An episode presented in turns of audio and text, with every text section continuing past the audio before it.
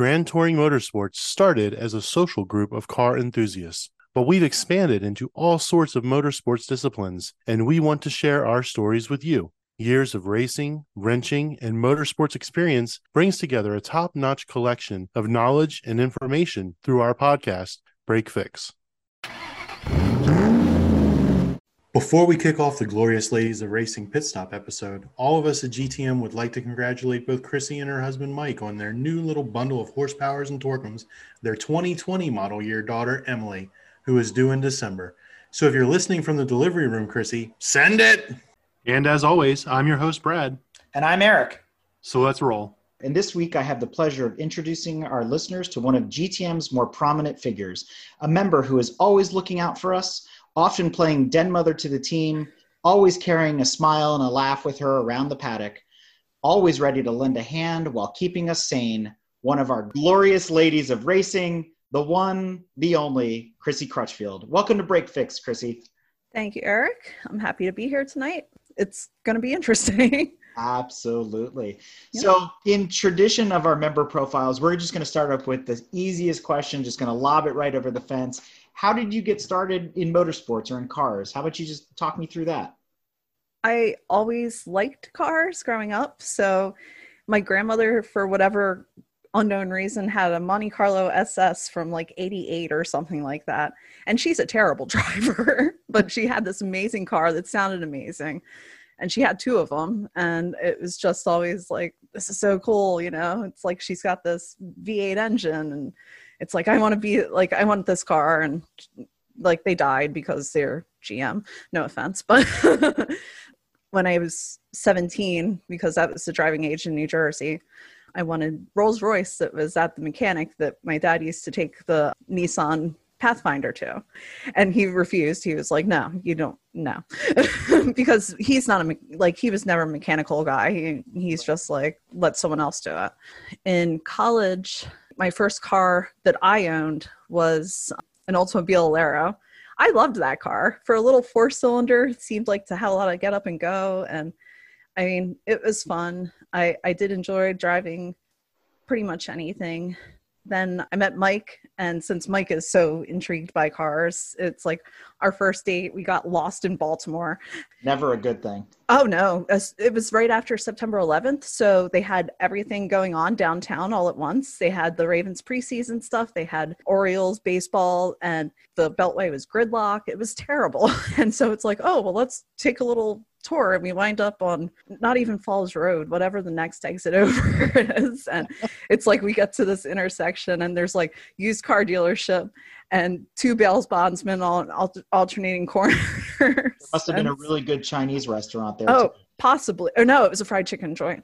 But it's so Baltimore. It's not even. Yeah, fun. exactly. But then I was like, oh, check out that Monte Carlo, and he's like. and so we had a lot of fun did you learn to drive stick before you met Mike, or did you Mm-mm. go through the whole couples therapy of learning to drive stick? Yeah, the couples therapy of learning how to drive stick. Basically, we were together for four ish years, married for about two months. He'd always known that he wanted a Jetta Golf, even. And he's like, definitely going to be a manual because his one friend, he would take his boss's R32 and it's like they would go off-roading which was actually just backcountry roads in montgomery county. Yeah so they would just go tearing through the woods and this manual r32 and he always was like i need one. And so he got the jetta before we pcs to germany. Sorry permanent change of station. So he was like well we can't have a truck which was the nissan frontier. And so he traded the truck for the jetta in 2005. We're over at Mount Hebron because we were living out at his mom's house before we PCS. He's like, okay, I'm going to take you to the school parking lot and we're going to teach you how to drive stick. And if I didn't scream and yell, and it's like, I will say, having ridden with you, I mean, you're you're very smooth. I mean, it's like you've been, doing, you've been driving a stick shift forever, so he he taught you well. So I, I give you that. Eventually he made me so anxious and I determined that I wasn't going to drive and when we got to Germany. It's like, to hell with this. I'm not driving. You're going to drive me or I'm going to buy a bicycle and I'm going to mosey through the hills with pigtails and a basket on the front of the bike. like a scene out of uh, Heidi. Yeah, exactly. of course, it's been downhill since then. Nice. yeah. So living, you know, being with Mike, being married to Mike, obviously he talked in his interview about being a very big NASCAR fan, right? Big Yeah. Senior fan. That's what he grew up with in his house. Even though, he, as he put it, he was the black sheep, right? Nobody in in his household was into racing, and that seems to actually be a common theme for a lot of us. For you, was racing a part of growing up? Was it something you were interested in, or something you? Oh, no. we lived on a little island in New Jersey, and so it was basically we go fishing on the weekends, which although I I do appreciate having spent that time doing things like that. No, definitely not. Watch History Channel, and that was pretty much it. Magnum PI or whatever. I those are I do that now, so that's, Yeah. that's really a bad thing. Do you share the same interest in NASCAR that Mike has, or do you find yourself interested in other forms of motorsport? And I say that because if we look back over the years, hmm races that we've gone to together, Rolex. I know we we've done the Le Mans viewing party at your guys' Yeah. house. So WEC and, and Le Mans and ALMS, IMSA seem to be very big for you. So Mhm. do you find yourself in both camps? Do you have a favorite there? I feel like as we've gotten more into like the high performance driving and just like sitting there and watching races, like I, I appreciate NASCAR. That that's cool, and I like the IMSA racing, like all those different series in IMSA, like the Lamborghini Super Trofeo for the Crash Fest, and and um, he'll randomly like sort through the gazillion and one channels that we have, and like the one day we're sitting there flipping through the channels and all of a sudden he comes across one of the Isle of Man races and it's the time trials with the sidecar bikes. And I'm like what is that? That's amazing. But yeah I mean it's just like I mean over the time my interests in motor racing have even evolved because it's like I get that these people are just so tactical and they've learned how to drive well and they're good at their craft I just I have an appreciation for it Yeah, I'm on this sad misfit island of people that appreciate rally. I will never find my soulmate, I suppose. well no i mean i i appreciate rally like i mean with Yeah. Tanner Foust yeah like i mean that that's sort of cool and like they did the tdi cup and so i mean it's like that's not necessarily the world um rally car stuff but i mean it's like that stuff i can appreciate the things i don't appreciate it's like drag racing i'm like what's the point parking lot playtime the Yeah. autocross yeah it's like meh. i mean and perhaps i should give it a chance but it's just not something that i'm wanting to do so Mike talked a lot about Germany and the time you guys spent over there and, and laps at the Nürburgring and, and, and Hockenheim and, and Stelvio Pass and things like that. Mhm. Do you think that propelled you into going into high performance driving or was there something, was there already like a fire there that you wanted to try it? Once he convinced me to go ahead and get licensed in Germany, he was like, "Oh, just take the test." Well, I missed it by three points the first time around, so I took it the second time, did better than him, and so at that point, then it is just principle of the matter. It's like, well, I'm going to get a car, and he's like trying to get me into this little E30 BMW and I wasn't good. I wasn't confident in driving stick still. And and so it's like this car didn't have hill hold like the Jetta. So I'm sitting here like I almost backed into someone going up one of the hills in V spot. and then it's just like, oh no. I had an E90 a 90 or 2006 um BMW 325i because that was sort of treat to me because I was getting a job and everything. And he got me that. It was a great car. So Yeah. was that in addition to the 135 or? okay, No, the 135s later. gotcha. So yeah, we had the Jetta, and since I didn't drive stick at the time, I was like, okay, you have to buy me a car that I want. Well, he tried to convince me to get the Mark V R32, and I was like, no. Cool. it's like if we're gonna be in Germany, we're gonna have an actual German-built car. What do you think, kind of looking back, because it's been years now? I mean, since you guys been in Germany and all that started. Mm-hmm. If I do the math and correct me if I'm wrong, it's been about a decade or so. More, yeah, it's 12 years now. So if you look back over all the track time you've had, all the different places you and Mike have gone to, and he talked about 39 events in a season and things like that, especially here stateside, it, it's absolutely ridiculous. And you guys go together, and you're always there. And I know you've driven every track that probably Mike has driven on. Not quite, but Close. almost there. Yeah. What do you think is some of the more challenging parts of this sport? Yeah, I mean, it's like because we had bonded with people so early on in starting the going to the HPDs, it's like we met Pat really early on and like both Pats for that matter. They just welcomed us with open arms. and um I mean, it's just like we built that relationship early on, so I never felt intimidated and they're like, "Come on, you're to get on track, you're to get on track." I'm like, "Nah." Finally, they talked me into it and don't regret it. So, do you find driving at the track in the States to be easier, about the same, more challenging than your experience in Europe? In Europe, it was basically here you go, buy a pass, have fun, stay right. That was basically the way it was in Germany. Go into the Nürburgring, go into the Hockenheimring. Both of them were within an hour of where we lived at the time. So it was just go out and you do one lap and then go back through the gantry at Nürburgring, and then it was 15 minute sessions at Hockenheimring. Like I said, you just drive and stay right unless you're passing. So, what would you say of all the tracks you've been to? What's your favorite, or maybe even your top three? I appreciate once I learn the more technical courses, just the aspects of being able to do them and throw the car that I'm working with at the time into the, that particular thing. But my confidence is always sort of like lingering in the background saying, no, you can't do this and don't hurt the car. I find myself not being able to enjoy a lot of the tracks that a lot of people like. I would say my favorites, the Watkins Glen, Pocono, the mega course.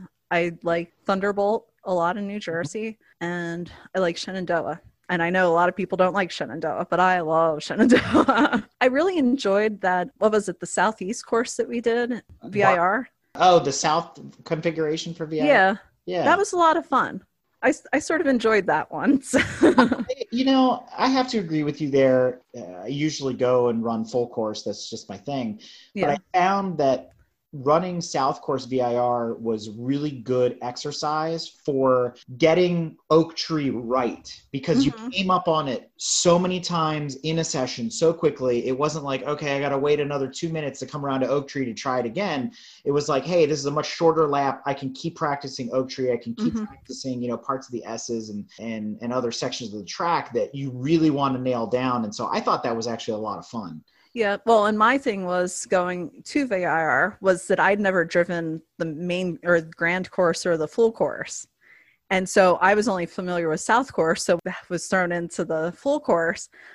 I didn't know where I was, as you remember. And so it was just like I didn't know what to do with myself because the line is different coming out of the infield. And I mean, it's like, and as many times as I've ridden along with Mike and you and other people, it just it didn't want to click with me and plus the car broke. So, and I hate driving in weather and rainy, overcast weather. My eyes don't do well. I feel like I didn't get a lot of enjoyment out of the full VIR course. So would you say maybe that's like the bottom of your list, or is there is there another track that you're just like, yeah, I would never go there again? NC car. What a mess that was. Oh God, the, those 270 degree turns. I mean, they're just giant skid pads. But making a left turn, another left turn. I mean, I can. I added to my list to say I did it, and I, and we did, and we were down there for the weekend. But man, yeah, I'm kind of with you. It definitely ranks at the bottom. What would you say is maybe your biggest oops moment on track? Hey, we heard about the Dukes of Hazzard episode coming home from VIR, but that doesn't count. No like I was saying a little bit earlier, my I feel like my confidence gets the best of me. So like I doubt myself a lot. And so it's like, oh crap, I missed this mark, therefore I wind up messing up the entire rest of the course or throws me off or like something gets out from under me like at VIR when I was doing full, it just like there was something not quite right. And so it's like I rattle myself, and that's not good. And so it's something I wish I could get past, and maybe one day I will. But at this point, I I feel like my confidence gets the better of me. I I mean, there's no one experience that stands out that other than just like not recovering correctly. Yeah. And fortunately, it's not ended in bad things like crashes, but at the same time. I mean, I could ask you a selfish question, ask you who your favorite instructor is. I mean, the first answer is going to be Mike, and then we'll just go from there.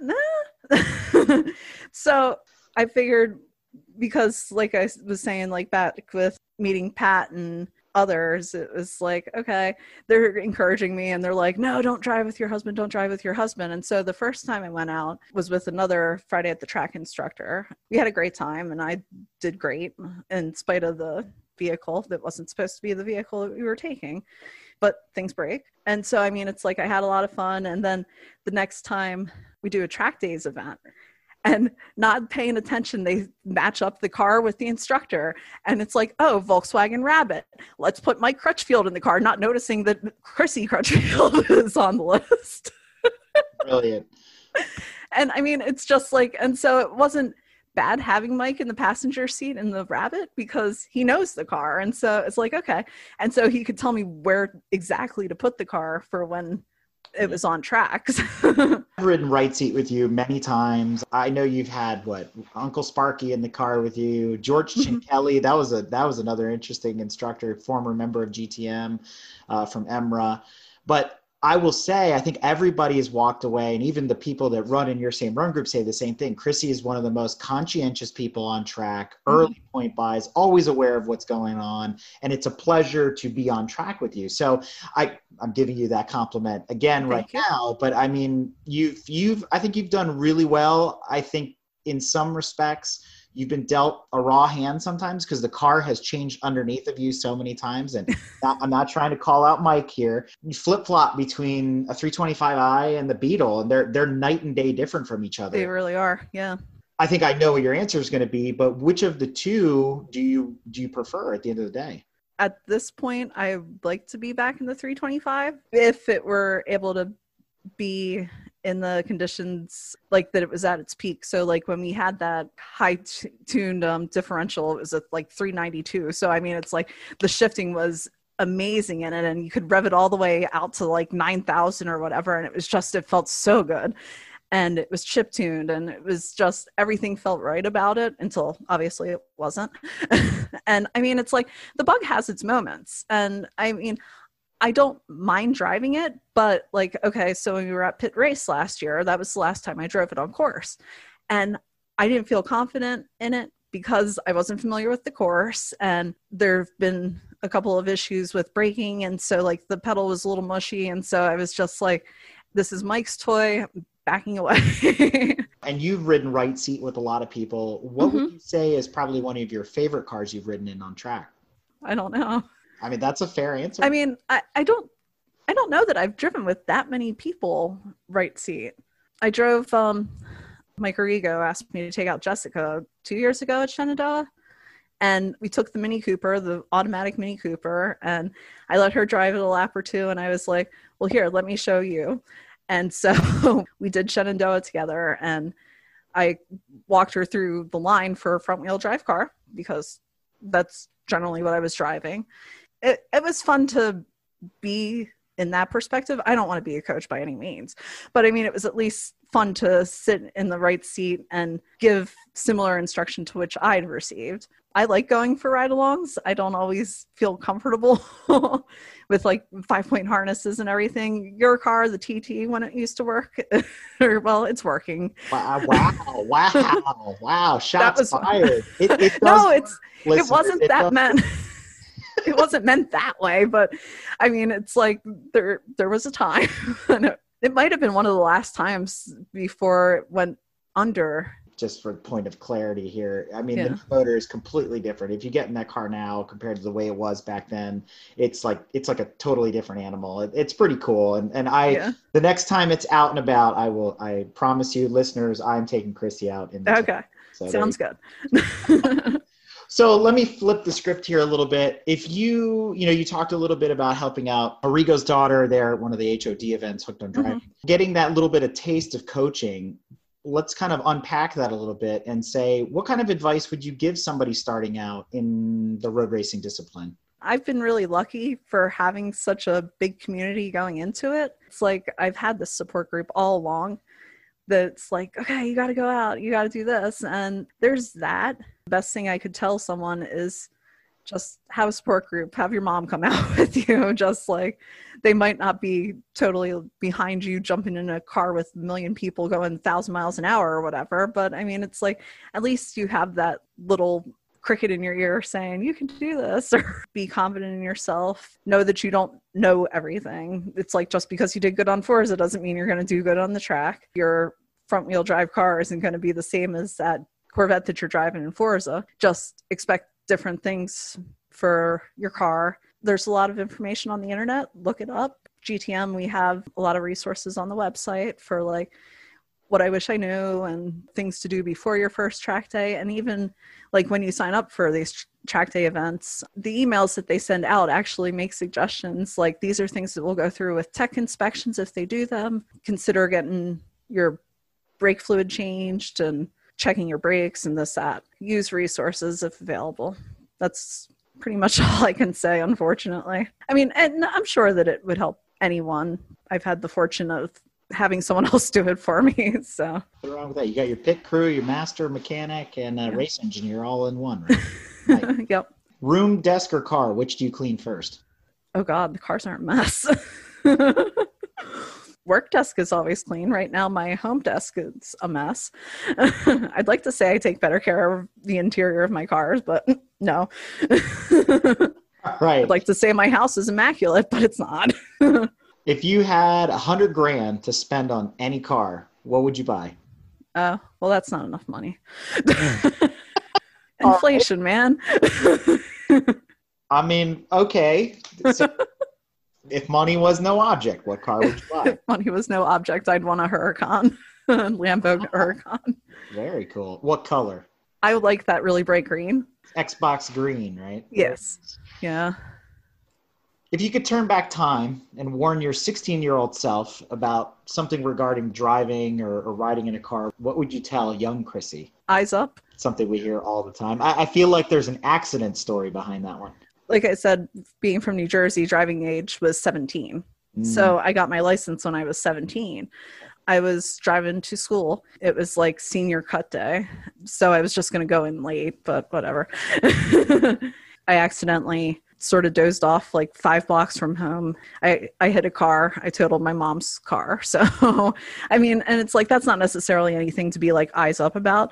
But at the same time, it's like, okay, make sure that you're always alert enough to be on the road. And so just because you're awake one moment doesn't mean that you're actively able. So, I mean, it's like, especially back when I used to do shift work, there was the one day I was driving home, and it's like I'm 15 minutes from home, and I had to pull over. My eyes are like I'm, I'm like sitting here driving with my knees, trying to keep my eyes open, and it just wasn't good. And and so Mike calls me, and he's like, "Where are you?" because he has breakfast waiting on the table for me, and I was like, "Sorry, I just wasn't making it." So I mean, it's like definitely be aware of your limits. Eyes up. When you're driving on track, what really gets you excited? Is it the speed? Is it the cornering? Just being out there with the other cars? Is it the freedom of putting the foot to the floor without you know the cherries and berries following you, or you know th- those being the the police lights? Yeah, I know. What is it that that gets you excited about it? I like the adrenaline rush. I don't do a lot that like really like makes me sort of like my heart palpitates. so I get I get really excited just to be out there and just learn something new and like try and just drive the car to the most of its ability. That first HPD that I did here in the States, like I said, the car was broken. I, I, think being a Volkswagen, the axle was broken, and so we couldn't get it into the shop in time. It's a common so, theme. You've heard it through multiple episodes. Axles are a problem. and so it's like we have to take my Jetta Sport Wagon out, and it's like I loved that car so much. It's a six-speed manual, and it's got all the diesel torque behind it, and I mean I'm just cruising along, and I mean it was just it was so exciting, and it's just fun, you know. It's it's something you can't do you're not supposed to do on public roads. You're not supposed to go 122 miles an hour on a public road. And it's just the experience it makes me smile. wagon, sedan, convertible, or coupe? Like I said, I loved, loved, loved my wagon. It was a really great car. I wish we could get more wagons like that here in the States, but of course, No, everyone would rather have an SUV. You would pick a wagon over your 135. The Yeah. Like I said to Mike, boy, that was a really stupid move to buy a convertible. it's like it would have been great if it was a 135 coupe. I loved that car too, and it was a lot of fun. But at that time, we didn't have HPDs or anything, and obviously Mike wouldn't pass the broomstick test, as you've seen it in some pictures, and um, so it wasn't really anything that we could use for that anyway. If you had to say start over, get rid Yeah. of 325, the Beetle's not an option, and you just wanted to buy a track car for Chrissy, and we've had this "What should I buy?" discussion before with you guys. What would you buy for just you, just to go to the track? probably a 135 e87 it, it it was a very fun little car. It's very nimble because it's the right size. So i mean you're looking at like golf sized essentially. And so i mean and it just it had that six cylinder engine under it and it just like it pulled and it was just such a fun car. Best sounding engine. you know i was thinking about this and it's like like when we were down at the imsa race in daytona i loved hearing the corvettes. Like everything else is so quiet around like you watch the lambos and the ferraris and they're like they come and it's like but then you hear the corvettes like roaring down the front and it's just like there's there's something like about racing that is noise you know? Even the beetle or with the modified exhaust and the rabbit that had the modified exhaust they were fun. Like you go in a tunnel and it's like oh i'm taking this out. Throw it all the way you know? Full send. And so so yeah i mean it's just like i i love exhaust sounds I, and it's like as far as motors go there's the comfort in the volkswagen motors. There's i like the purr of the bmw the inline six that's a nice motor but i i appreciate pretty much all the motors except for that guy down around the corner and his motorcycle he doesn't know how to shift so Since you're talking about the auditory side of racing, right? That Mhm. we actually talked about this on an earlier episode with John Cafisi. We did a V8 convertibles episode. One of the criteria that locked us into V8s was the sound experience, right? That you get from a V8. And so that what you just said made me think how do you feel about racing as we move into this electronic digital era where don't hear a Tesla going down the road and Formula E already exists? What would racing be like for you if you, you just couldn't hear anything? it's hard to say. I, I understand the benefits of a quieter car just because, I mean, obviously they've got good aspiration and everything, but at the same time, it's like there's something about that throatiness of an engine brings you into it. Do you think racing would be boring? None of us have gone to see in Formula E race, so I, I assume it's as competitive as anything else. They've worked out the kinks in their format, you know, driver changes and car mm-hmm. changes and, and that kind of stuff. But I just, I don't know what it would be like if, you know, you're just watching a Formula car go around and you don't hear anything. Yeah. Well, with Formula One, for instance, I'm not crazy about Formula One. There's not enough noise. And so it's just like, and it's boring race. I mean, let's face it, it's like there's no changing positions unless there's a crash. So it's like, eh, like I said, I, I very much like the noise. So Since you Yeah. brought up Formula One, do you think an F1 car could drive upside down in a tunnel? probably if it gets enough speed. there you go. All right, and one last for fun question before we move on to the last segment of our interview. Okay. I, I like throwing this one at people. It just it's a guilty pleasure of mine. Clarkson, Hammond, or May? Uh, they're all funny. Jeez, they pick on um, Richard Hammond a lot, but and I mean, it's like, but he's the most skilled driver of the bunch, so it's like I I appreciate his skill, but I love all three of them for their for their quirks, and I mean, it's always fun to watch May, and it's like he gets these quirky cars, like the Great European Tour that they did, and um, Top Gear. God, 15 years ago or whatever. I love that. I, I love that episode. And like the next time I saw it after we did Stelvio Pass, I was like, oh, this is so great. and I mean, it's like he has this little like crappy, I forget what it was. I think it, it might have been a old BMW, like maybe a 2002, but it didn't run worth crap. and it's funny that they just put each other in these like weird positions. And so they have a great dynamic and it, it's fun to watch. So, but yeah, I'd say Richard's probably my favorite. so let's talk just a little bit about Australia. We ah. did a ah. follow on episode with Mike about the time you guys spent over in New Zealand and Australia. Mm-hmm. And we talked a lot about Bathurst and we talked a lot about sheep and and a lot of other things. It was a very entertaining episode. But give us your take. We were down in Wellington, which is beautiful. I went out and it's like, I'm a jaywalker by nature. You don't jaywalk there. Oh my god, I almost got hit the first day. and I, but I didn't realize it's like okay, your little walking sign when it goes amber, you should have already been across the intersection at that point. Whereas here, it's like, oh, okay, I got 15 seconds. That was a little scary. They have a much better public transportation system than we do here, which I appreciate. We didn't have a car in New Zealand, but you got to see things like the SSs and not the SSs, the Holdens and just like other stuff that you haven't seen in a while. Some other brands that are European only and down there there wasn't a lot of car stuff that Mike didn't cover. There's one question he didn't answer though. What's that? How weird is it being a passenger on the left side of the car? Well, I can go into that when I talk about Australia. We got a rental car in Australia.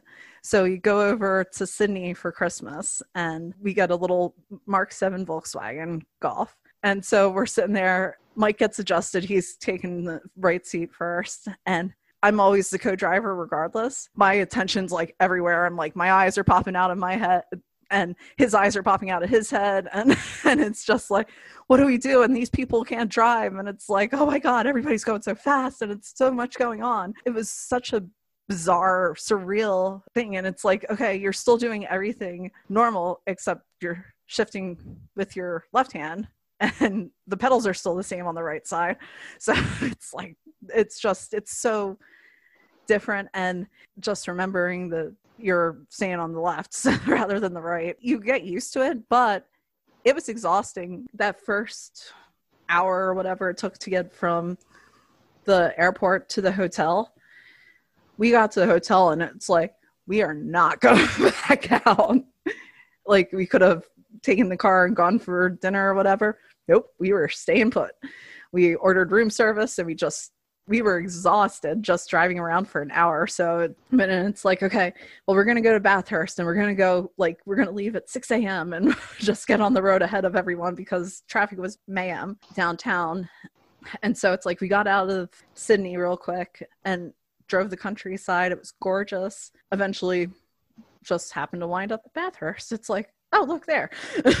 we're on course. So, what did you think of Bathurst? It was does cool. It, does it live up to the legend?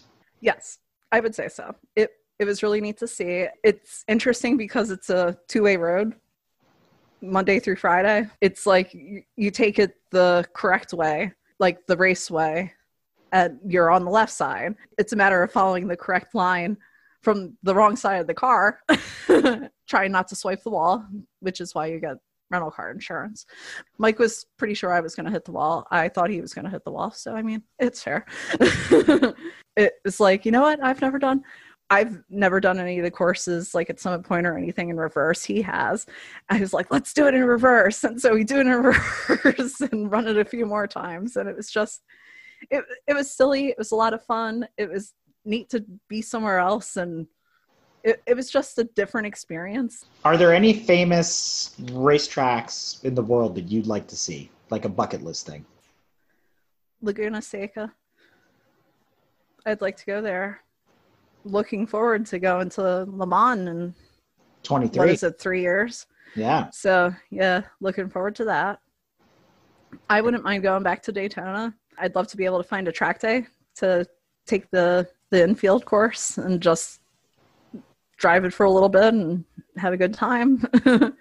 I, I, have to agree with you there. I mean, the going to Rolex was a heck of an experience, and, and yeah. for me, that was you know 15 years in the making. I don't know how many times Matt asked me, "Hey, do you want to go to Rolex?" I'm like, "Oh, I can't. I got to work. I got to do this. I got to do that." Mm-hmm. And when we finally did it in 2018, and we went down as a group. I mean, what an experience. I mean, the stories that are, are still left on the table to tell are, are just amazing. What a trip that was. And if anybody's interested in going back and reviewing that, go to the website and search Rolex. It'll come up. There's a lot there. There's a lot of, there's must be a thousand pictures in the archive. I mean, it was a very, very cool experience. Yeah, we like Doug's creeper pictures. And, and you know, just for the listeners, the upside to Daytona being in that bowl, I kind of view it like being in the Coliseum. You got the NASCAR effect because you could see the whole track. So watching a 24 hour race, of which I only slept for like two hours, all through the night, all through the day, you were constantly watching the race. It's not like some of the other tracks where okay, he came by, now I got to wait two minutes, and ah, I came by again, and you know, like the Glen, it's impossible to see all of it. Le Mans, I we know that's going to be a challenge. We're probably going to spend a lot of time moving around over the course. Yeah, of the meandering.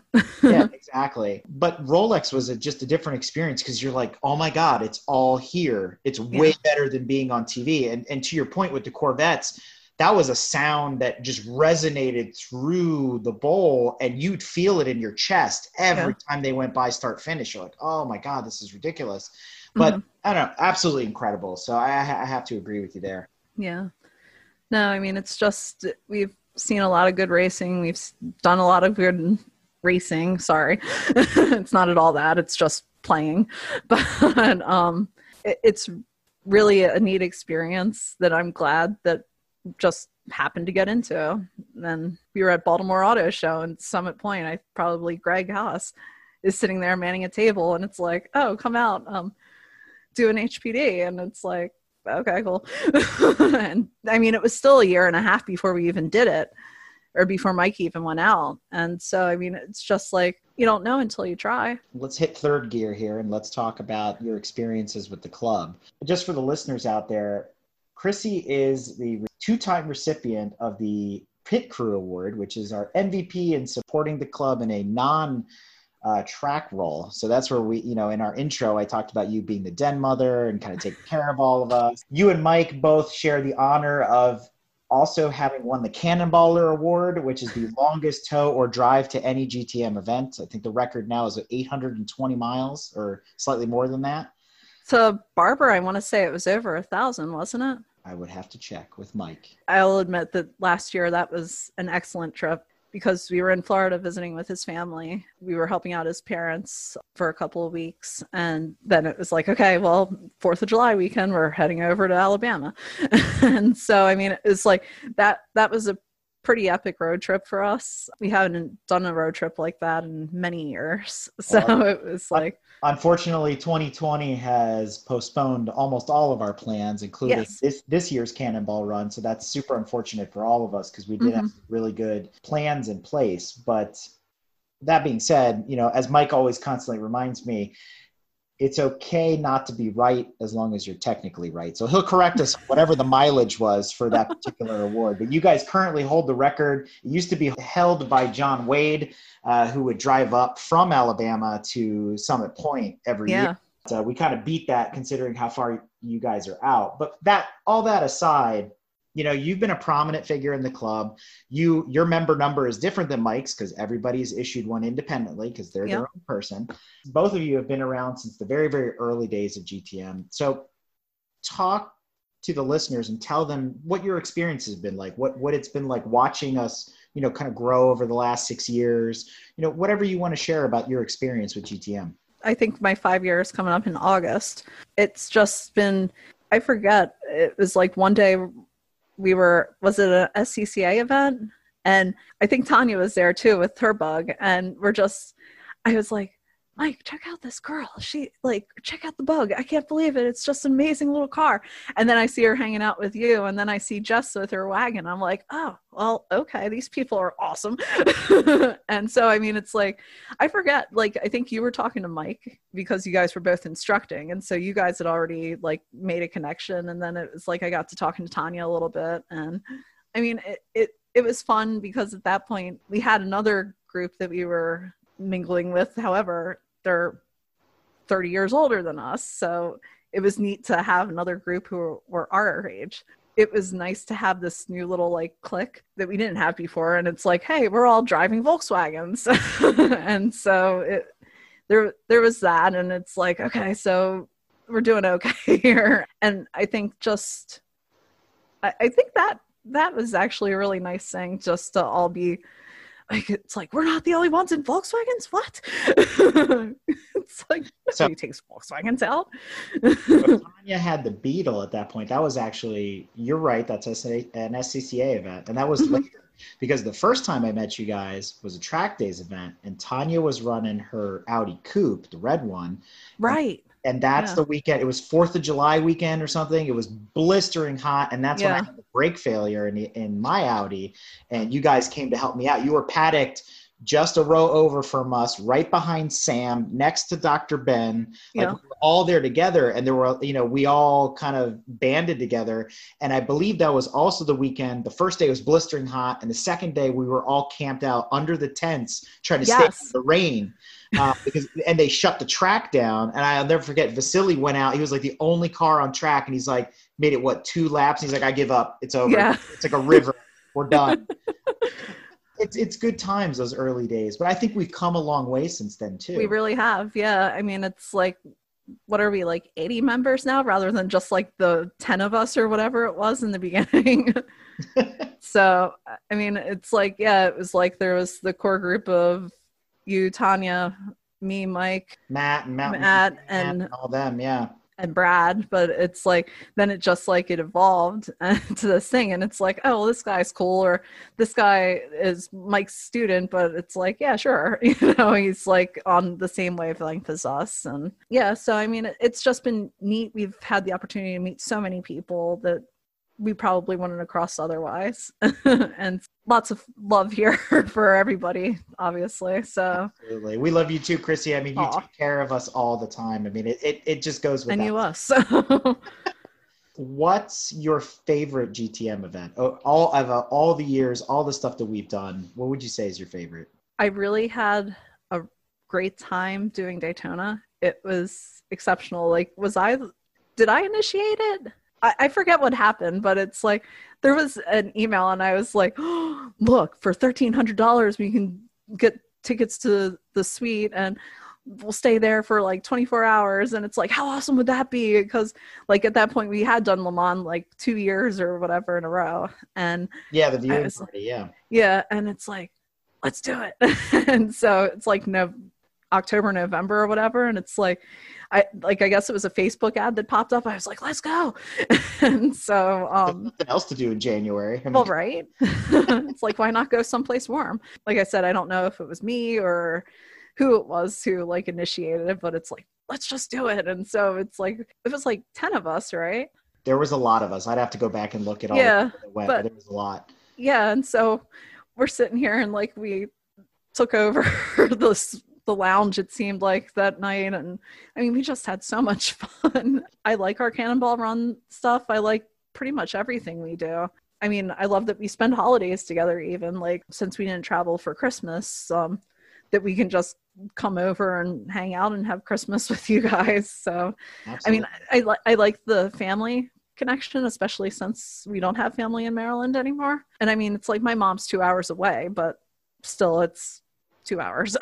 and honestly, to be honest, as weird as this sounds, even though I'm like totally into track driving, I hate driving on the road. I I hate driving on public roads. So so yeah, the less I can do of that, the better yeah no i i mean i i mean it goes back to the camaraderie and the fellowship like you talked about the other day it's a bond that we've built that is just so meaningful now and it's just this big extended family that we can always turn to and we can hang out with and yeah like any family like you bicker or whatever but then you turn around and it's like oh sorry bud you know you know Got a weird, crazy uncle or two in there, you know. yeah exactly but it's all part of it's all good fun so Yeah. looking forward right let's let's talk about just quickly let's say the next five years and I, and I know you're involved a lot of times as the unspoken kind of social chair i know we, we the party planning commission as they would say on the office what would you do different over the next five years or where what would you like to see us do other than le mans well, there's Le Mans and like the ultimate cannonball run that we joke about. It's like cross country. We'll go to that course in Canada and we'll go to Pikes Peak and uh, Road America or whatever in Montana or Wisconsin, whatever it is. And I mean, it's like, yes, this would be amazing. And it was like, oh, we'll just get a big rig or something. At Car hauler. Mountain Man Dan is currently looking into that, by the way. He sent me a post earlier. He he just found a three car hauler that he can pull with his dually, and I, I just shook my head. I was like, doesn't surprise me in the least. Yeah, could you imagine last summer when we had dinner with Racer Ron? He was talking about Arizona and going out to the course there, and it's like, oh, do a car hauler. And it's like, yeah, that's what I'm talking about. so, I mean, it's like going cross country and just doing three or four big courses if we could actually coordinate it. There's a guy, there was an interview with him that you did because he came to Shenandoah last year. Oh, Kona Bob. Yeah. Yeah. the website, search for Kona Bob. Mm-hmm. Yep. So I mean, it's like he he went to every track in the states, didn't he? Very Last summer? Close, very close to. He did a lot of the majors. He spent yeah. uh, about six months going from track to track to track, trying to fill his calendar every day. And that's a really cool story that you bring up. And for those that want to look more into it, John Richter interviewed him and, and, wrote that for us. And basically, he bought a Shelby GT350 in California. He flew in from Hawaii and then spent the next six months just doing track days. It was yeah. a bucket list thing for him, something he needed to get done. And when he was all said and done, he Excuse ended me. up back in California. he had apparently another Shelby waiting for him in Hawaii when he returned home. So it's pretty cool. I mean, we all have our bucket lists. And so, I mean, good on him for actually being able to do it. I wish to be at that position at some point in my life too, right? But right. I, I don't think it's ever going to get out of my system. I mean, mm-hmm. we're talking about me, but we'll see where it goes. yep.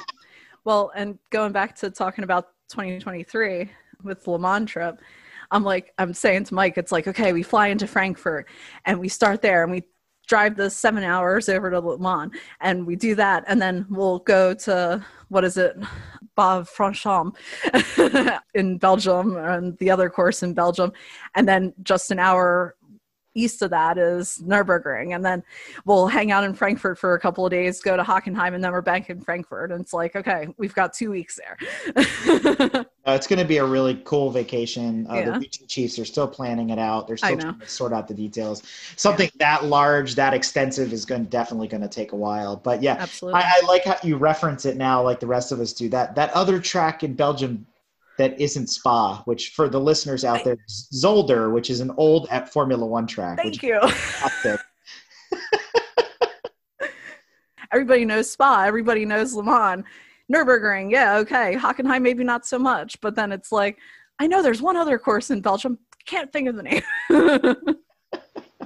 it's going to be a lot of fun. I look forward to the future, and I look yeah. forward to what the future brings you guys. And congratulations again. Thank you on the uh, the little one coming. Girl racers. girl racers. Girl power for sure. Yeah. Can't wait till mine are old enough to push the pedals properly. Then, then, right. then I'm in deep trouble. But with that, Chrissy, I can't thank you enough. I mean, you, the whole family, you've been supporting us forever, and that's that's a blessing. And and I just can't say enough nice things. And again, the future is still unwritten, so we're going to see where things go. But I don't see it without the Crutchfields being involved. And again, you guys are prominent members in the club. And if listeners, if you get the chance to meet both Mike and Chrissy, special people, great people, can't can't do this without them. So I can't thank you enough for being on the show. Yeah, thank you for having me. All right. With that, it's time to end. All right. Thanks.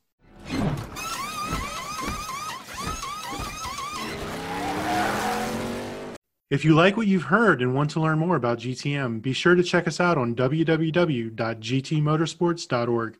You can also find us on Instagram at Grand Touring Motorsports.